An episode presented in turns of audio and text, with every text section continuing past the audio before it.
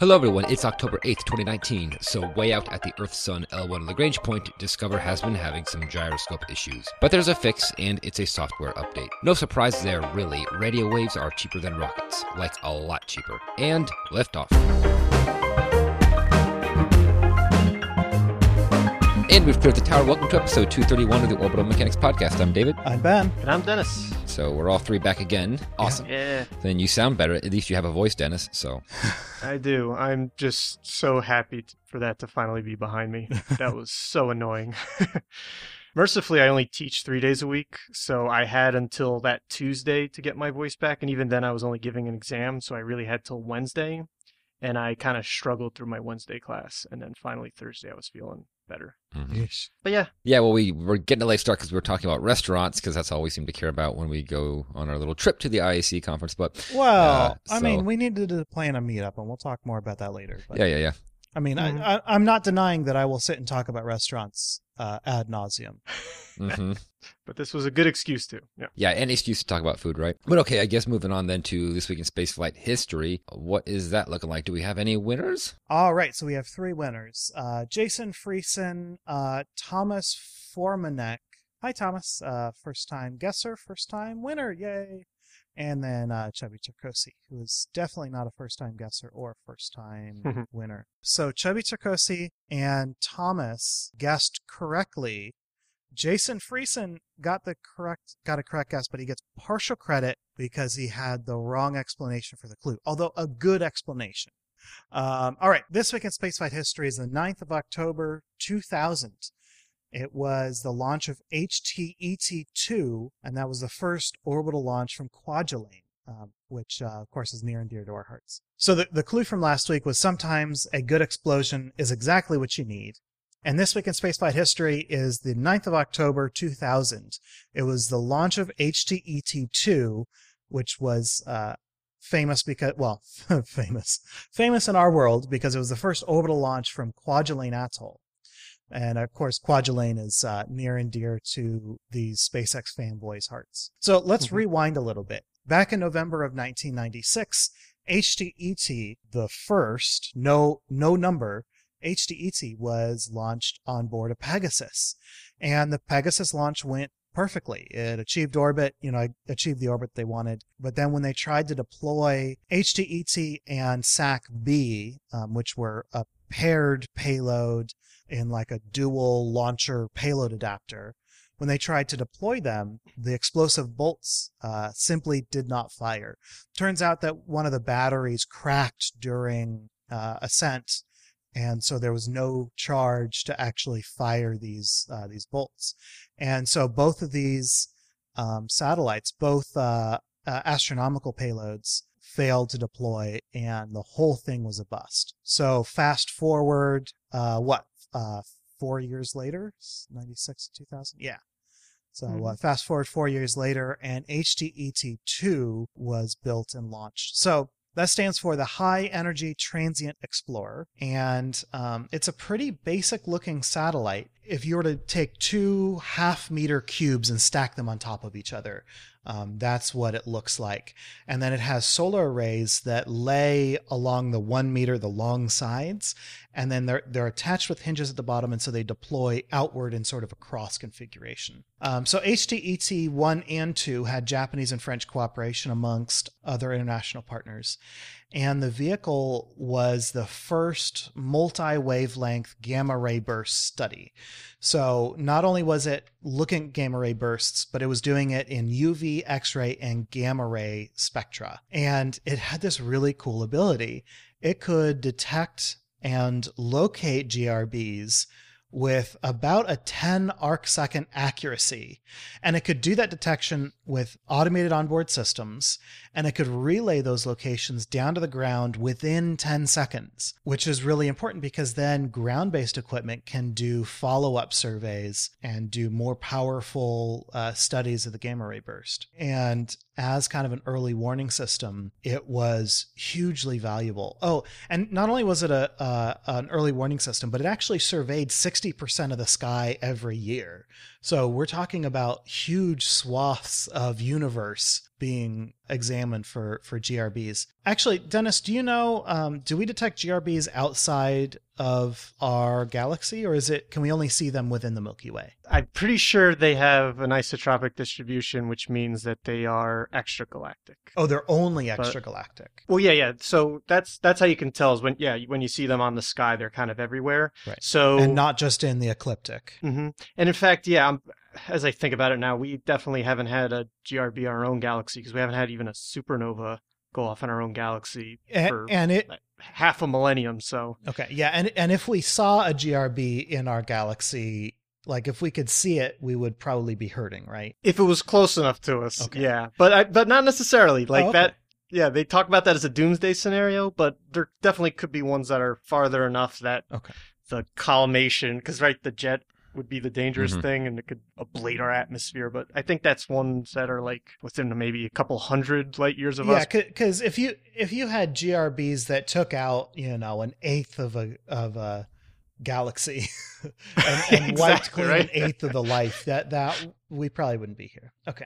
Yeah, I'm just I'm just envisioning a smoldering beam across these kind of like a swath cutting across these Yeah. galaxies now every time a GRB goes off. And, yeah. and so if you've forgotten what a gamma ray burst is, it's basically right right just a supernova. Yeah, it's it's a it's a it's a high mass supernova where the jet happens to be kind of aimed towards us. Yeah. But there there's actually a couple different classes of them too. There's short ones and like Short and hard ones and long and as far as their soft and- duration goes. Yeah. hmm But that's the essential thing. They have to do with collapsing stars and jets uh, getting blasted towards and, us. and some of these things last for under 10 seconds so um, being able to relay their location within 10 seconds is really important. Um, there were actually a number of grbs that were spotted by HETE-2 where it actually let the ground know that there was a grb to go check out while it was still happening which is crazy. So uh, this vehicle was planned to operate for 18 months but it actually lasted until march 2008 so eight well like seven and a half years. Pretty pretty cool. And um, the list of discoveries that are connected with uh, HETE2 are very, very long and require uh, more than a passing understanding of what a gamma ray burst is, which I don't have. So I don't I don't understand most of them, but I know the the one that I was able to to really comprehend was there was a, a relatively close GRB that uh, had the output needed to solidly connect GRBs to supernovas. They were able to observe it in other wavelengths fast enough, um, thanks to HETE2, to solidly say yes that you know it's not just a theory. Now we have data to back up that this is actually a supernova. nice. Yeah, really cool. So that's this week in spaceflight history. So it looks like for the clue for next week, we're going to have an audio clue. All right, so next week in 1956, here's the clue. Phase distortion is dropping. The next transport window opens in 42 seconds. So awesome clue. So that's next week in 1956. That's not from 1956, obviously, but uh, this clue is in reference to something that happened in 1956. All right. And if you know what that might be about, give us a tweet with the hashtag this week SF and good luck. Yeah, good luck, everybody.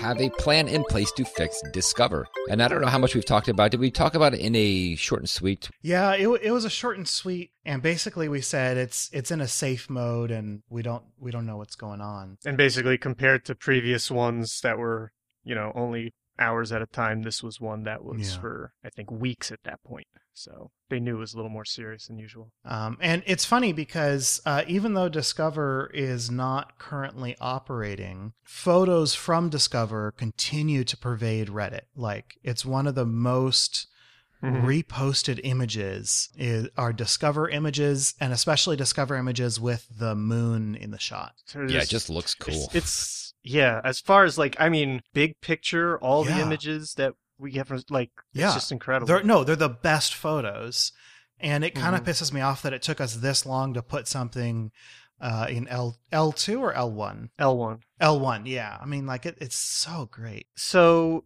NOAA released a report, I guess just uh, a week ago, uh, that talked about uh, an earlier performance issue was the only was as close as they ever gave to a reason why.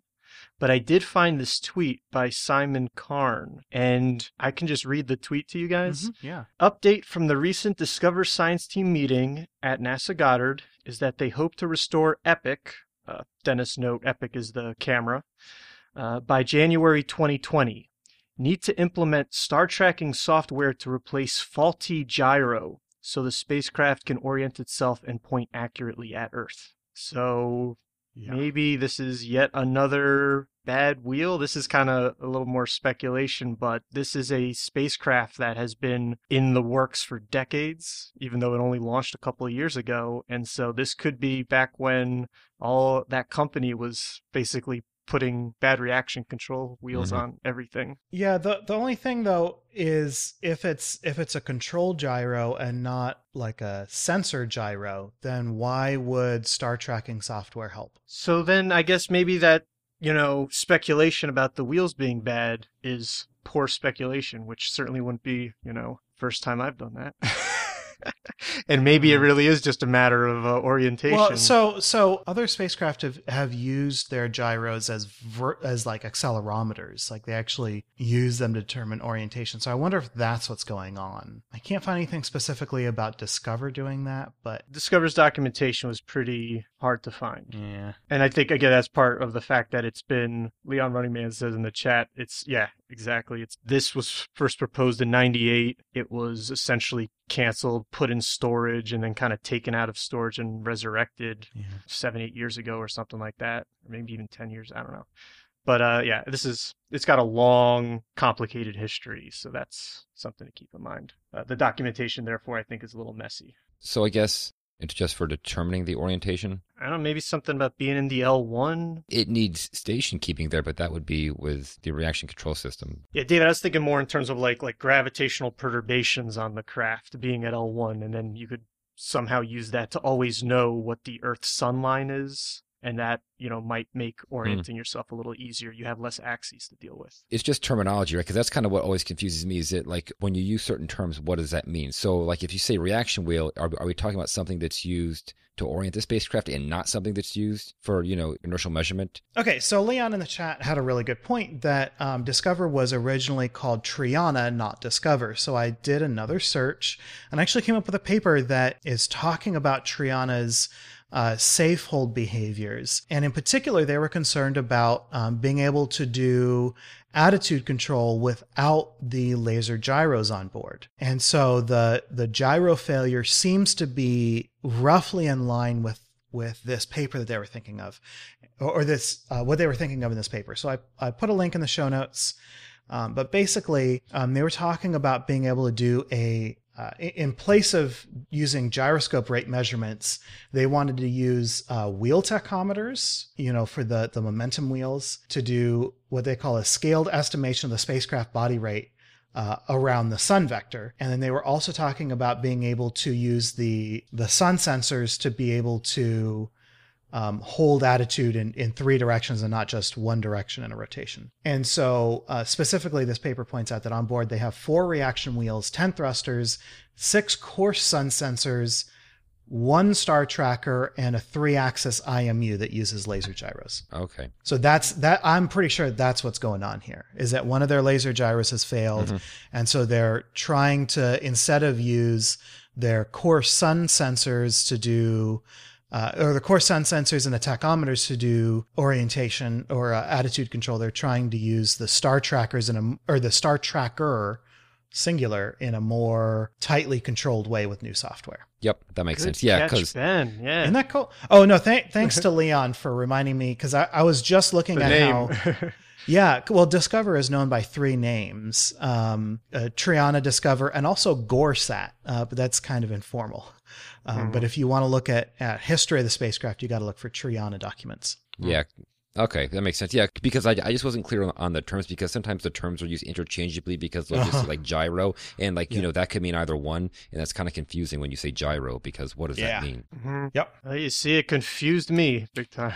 and I'm glad. And this, right? This is all outside of the uh actual space news reporting. So I'm kind of glad we were able to dig into this. Yeah, exactly. That's what's fun about this show. Yeah, you just read that article, you kind of got big question marks. Yeah. Yeah. So a laser gyroscope. Uh, we talked about this with, I believe, a guest at one point. Doesn't that use like, like I forget how they work, but it has something to do with like you need to have an understanding of general relativity, right? Like isn't that how For laser gyros. Yeah. Yeah. Mm. Yeah, the absolute speed limit of light. Yep. Mhm.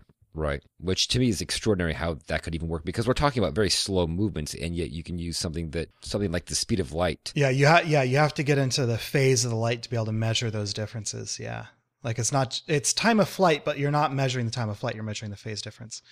Yeah, and we talked about this in the uh the GNC uh data relay and it still is mind-boggling. Yeah. okay, so before we wrap this segment up, um Dennis had a really cool factoid about uh DSCOVR's position in the solar system. Sure. Yeah, I think it's it's very fun that um uh, from DSCOVR's perspective at L1, uh, the Earth's angular size is about half a degree in diameter, which is about the same angular size as a full moon. So you can try to just visualize, you know, we know what a full moon looks like in this night sky, so just visualize the Earth like that. And that's essentially what DSCOVR's looking at. Yeah. That's so cool. But from the photos we've seen, the full moon is even smaller still. So obviously the full moon takes up I don't know what, but Yeah, because because yeah, so the I guess the L one is far. I mean, the L one is farther from the Earth Moon system than the Moon is from the surface of the Earth. Yeah. looking at it. Yeah, because otherwise the moon would be bigger when it was nearer to L1 than the Earth. And it's Right. it's still like half the size of Earth. hmm let's do short and sweet. And you got our first one, Dennis. And what is that about? First up, NASA Mars 2020 test descent stage separation. Engineers at JPL have completed a successful separation test, firing the pyrotechnic devices holding the Mars 2020 rover and its descent stage together. The two will now undergo separate testing until their reintegration at the Cape next spring. The rover will now face the surface thermal test where its computers and mechanical systems are subjected to Mars like atmospheric conditions before being shipped to the Cape this winter. And don't forget, the Name the Mars 2020 Rover Essay Contest is still open to K through 12 students throughout the country, so get those entries in before November 1st. Next up, NASA issues requests for information on the XEMU. NASA is now seeking input from the industry on the development of its next generation extravehicular mobility unit, known as XEMU. The upgraded suit was conceived for future lunar landing missions. The request for information is specifically aimed at improving suit manufacturing techniques, as well as any advice from industry on potential improvements to the current XEMU design, with a focus on addressing dust, thermal conditions, mobility under gravity, and flexibility for driving rovers and collecting lunar samples. Once the suit has passed its critical design review, NASA hopes to begin manufacturing by the late 2020s. Real quick, I know I, I hate when we ramble at the end of these things, but EMU stands for Extravehicular Mobility Unit, and XEMU stands for. I don't know. Yeah. It's really bad. Hang on, hang on, let me find it. XEMU, get this, stands for Advanced Extravehicular Activity Spacesuit. I- Is there an eh, is there a mobility in there? No, there's no M, there's no X. Advanced, and there's a letter before the X from extravehicular, so it should be the AXAS, the axis. Oh, but instead of calling cool. it axis, Yeah. they're calling it XEMU. Yeah. Let's hope some of the input from the industry has uh, changed the name.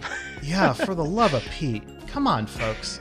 Okay, okay, Dennis or David, you need to go, or I'm gonna I'm gonna get Yeah. mad here. But that's a good point. I think the Axis sounds way cooler than XEMU. So why not just go with that? It's- It makes perfect sense to me. Okay, anyway. Yeah, so lastly, uh, New Shepard will likely not fly humans in 2019. So Blue Origin Chief Executive Bob Smith said it was unlikely that New Shepard would carry passengers this year as there are only a few months left, but several test flights remaining that must be carried out before flying humans aboard. According to Bob Smith, if the tests go well, there's a good chance of flying passengers relatively soon. If, however, any safety concerns arise, then human flights will be delayed until these concerns have been addressed. The next flight of New Shepard will take place no earlier than November 1st. Okay, stand by. We're looking at it.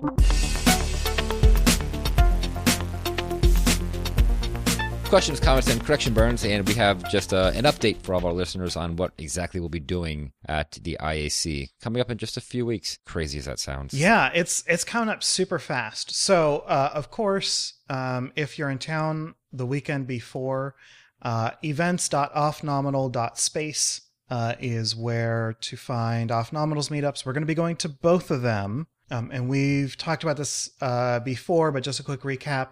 Um, we're going to be at the Udvar Hazy Center at 10 a.m. on Saturday the 20th, and then uh, Dacha Beer Garden downtown in Washington, D.C. at 7 p.m. on the 20th. And then David's not going to be there for either one of those, most likely. He's getting in pretty late on Sunday. Um, so what we're going to do is we looked at the events at IAC and we decided the day that we're most happy missing, there's no good day to miss. We decided that we're going to make Monday our museum day. So we're going to go back to Udvar Hazy in the morning, and then we're going to be going to the Air and Space Museum downtown. Um, we don't have exact time, so what you want to do is go on Twitter and follow the hashtag TOMIAC2019. So T O M I A C 2019. Um, that's where we will post detailed plans because we're going to be a little loosey goosey just because we're not 100% sure how travel is all going to work out. We're going to hit those two on Monday, and then we're going to try to uh, hit the technical sessions uh, Monday afternoon if possible, because those don't start, I think, until 3 p.m. Tuesday, uh, what you need to be aware of is the Excellence Award is being awarded to Jeff Bezos on behalf of uh, Blue Origin. It's it's notable. I don't know if we're going to be able to even make it into the auditorium because we're going to be in uh, sessions before that, and I think to be able to get into this auditorium, you're going to need to go before, like well ahead of time. Uh, so we'll see. Thursday, we're going to do a dinner meetup for our listeners. Um, we'll see if the off nominal folks. Yeah, uh, exactly. Chat says uh, those types of events are usually the worst to be at. And there's no technical information. And that's the really fun part, right? Worth mentioning. Anyway, uh, Thursday, we're going to do a dinner meetup uh, for our listeners. Hopefully, we can drag the off nominal folks uh, along with us as well. Um, but we're going to be going to McGinty's Pub in Silver in Silver Spring. Um, it's just off the red line, and we're going to be doing that around dinner time. I mean, we're going to have to see what travel looks like. Uh, again, Tom IAC 2019.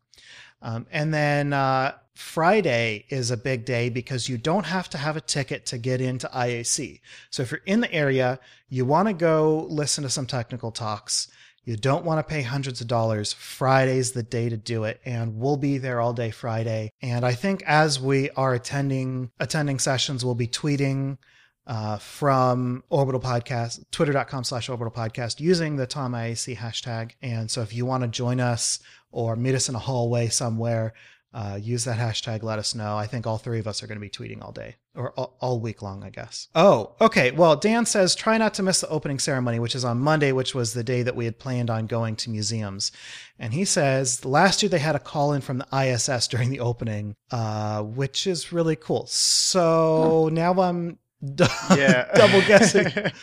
uh, okay. Well, maybe maybe we'll have to push museum day to Tuesday then. Yeah. So I guess the opening ceremony is always kept a secret, so like we're not going to know until then. Yeah, that's a gamble. Anyway, so that's uh, that's our thoroughly tenuous plans for IAC in just like two weeks. Oh man. Yep. Okay. Let's now move on to upcoming spaceflight events. We got uh, four events, three launches. Yeah and one spacewalk. And I'm yeah. surprised that we just have one coming up over the next week because there's like 10 of them. Yeah. Right. In the docket. Yeah. Yeah. Yeah. They'll, they'll be coming hot and heavy. Um, so our first launch is a Proton M with a Breeze M upper stage flying Eutelsat 5 West B and MEV 1. So we all know what Eutelsat is.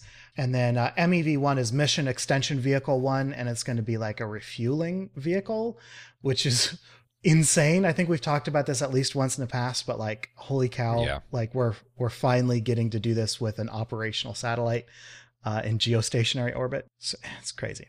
Um, Very cool. So uh, that Proton is flying on October 9th, 2019 at 1017 UTC. Uh, and I believe it's an instantaneous launch window. Awesome. Uh, and then the next day or later that day, depending on where you are, there will be a Pegasus XL taking the long delayed ionospheric connection explorer icon and uh, launching it horizontally. And so this will be uh, on October 10th at uh, 0125 UTC with a window from 0125 to 0255. They don't really show these really. So yeah, there have been a couple. There have been like one or two launches with live footage, but yeah. So I mean, you just you know you be aware, and this uh, may be the final uh, Pegasus launch. At least that's from what I understand the plan. Yeah. And finally, we have on October 14th an Electron launch. And the name of that mission is As the Crow Flies, uh, which another great name. So that's launching Landmapper BC, the or the uh, the Landmapper BC satellite, and this is a multispectral imaging system, and it gets resolution down to 22 meters per pixel. So that's just like a, I guess, a very nice. Actually, I don't know if 22 meters per pixel is good. Sounds like it though, right? Like that's high resolution for Yeah. Dep- depends on what you're doing. for imaging. Yeah, if you want to watch, you know, if you want to see an Iranian launch pad, right. then you need to do better than that. But if you want to just kind of check, you know, vegetation patterns over some part of the earth or something, then So I guess 22 meters per pixel is not the best. Like you, you can get it down to like five meters per pixel or something. Yep. Okay, cool. Well, anyway, so the satellite is the Landmapper BC, but it runs on a Corvus platform, and Corvus is Latin for crow. So as the crow flies, yeah, there's there's the hmm. connection there. The launch window for that on October 14th is 2300 UTC through 0300 UTC. So that's a four hour launch window, and that's launching from Rocket Lab's Launch Complex 1, and that's off the, what, the Mahia Peninsula. So, of course, I'm sure we can watch that on YouTube or wherever. And uh, if you happen to live in New Zealand, I guess check that out. That would be very cool. Hmm. I would like to see that one day just because I want to go to New Zealand. I was gonna say you'll see them launch. You could potentially see them from Launch Complex Two someday. Yeah, Don't you have yeah, family true. in Yeah, Virginia? yeah, it's true. But I, I want to go to New Zealand, so I don't, I don't really. Ah, Want but yeah, I don't New wanna go to Zealand's kind of a little, little cooler vacation than uh, Virginia. yeah. And then finally, uh, we are going to have a spacewalk today, Sunday, as we're recording this, but uh, we didn't have uh, enough lead time to let you know that last week. So um, we're going to be seeing Spacewalk 57 on Friday, October the 11th. Um, so we're skipping over 56 and jumping straight to 57. Um, and uh, this is the first, or th- this is the second of a long series of, of about 10 EVAs to do a bunch of work. Right now, they're doing, I believe, four EVAs to install new batteries on the P6 truss. Um, and then after that, um, they will do further EVAs to repair uh, the alpha magnetic spectrometer. Is is that the name of the experiment? Uh, yeah, I think so. That's yeah, Yeah. That, that's the one that they're repairing. Yeah, and so that that's going to be really fascinating because it takes highly specialized knowledge, and also Luca Parmitano is going to be working on that. Uh, actually, I think Parmitano is going to be working on the last of the battery spacewalks as well. But this is going to be a super busy time on the station for spacewalks. So we're gonna we're gonna try to hit you with every single one. So uh, October 11th, Friday, coverage starts at 6 a.m. Eastern Time. The spacewalk is scheduled to begin at 7:50 a.m. Eastern Time, and then a heads up: right after our next show comes out on October 16th, which is a Wednesday, uh, there's going to be another one, same uh, same times for that. And there you go. Do tune in on NASA TV because these guys are great to leave in the background. Yeah, so we're watching it right now, and uh, it's very like they're, they're like they're not getting very good telemetry, or they're not getting a good downlink there because it's very pixelated. Like, uh, Looks like a found footage horror film. Yeah, yeah, it does. 'Cause they're on the night side at the moment. Yeah, it comes and goes, but I can't wait until we have a um, Blair Witch Project in space movie. oh God, Apollo 18. I Well, think you guys that's see that's, that. that's kind of what that was. I, I didn't see it, but that's what it looked like. You ain't missing much. All right, those are your upcoming spaceflight events. Let's now deal with the show, and we would like to thank Ronald Jenkins and Tim Dodd for our music. We record live on Sundays at 9 a.m. Pacific, 12 p.m. Eastern. Thank you so much to our $5 and up Patreon supporters for joining our recording sessions and helping us make correction burns on the fly. If you want to support the show as well, please leave us a review wherever you listen, or visit the orbitalmechanics.com slash support for our Patreon campaign, affiliate links, and other resources. For more information on this episode, such as show notes and other links, visit our website at theorbitalmechanics.com. Be sure to check out our store for mission patches, t-shirts, and hoodies. You can talk about the show with other listeners on Twitter and Reddit. We're Orbital Podcast on both, and you can talk directly to us by emailing info at orbitalmechanics.com. And that's it. So we will see you next week on Orbit. Until then, later. Goodbye, everybody. See you.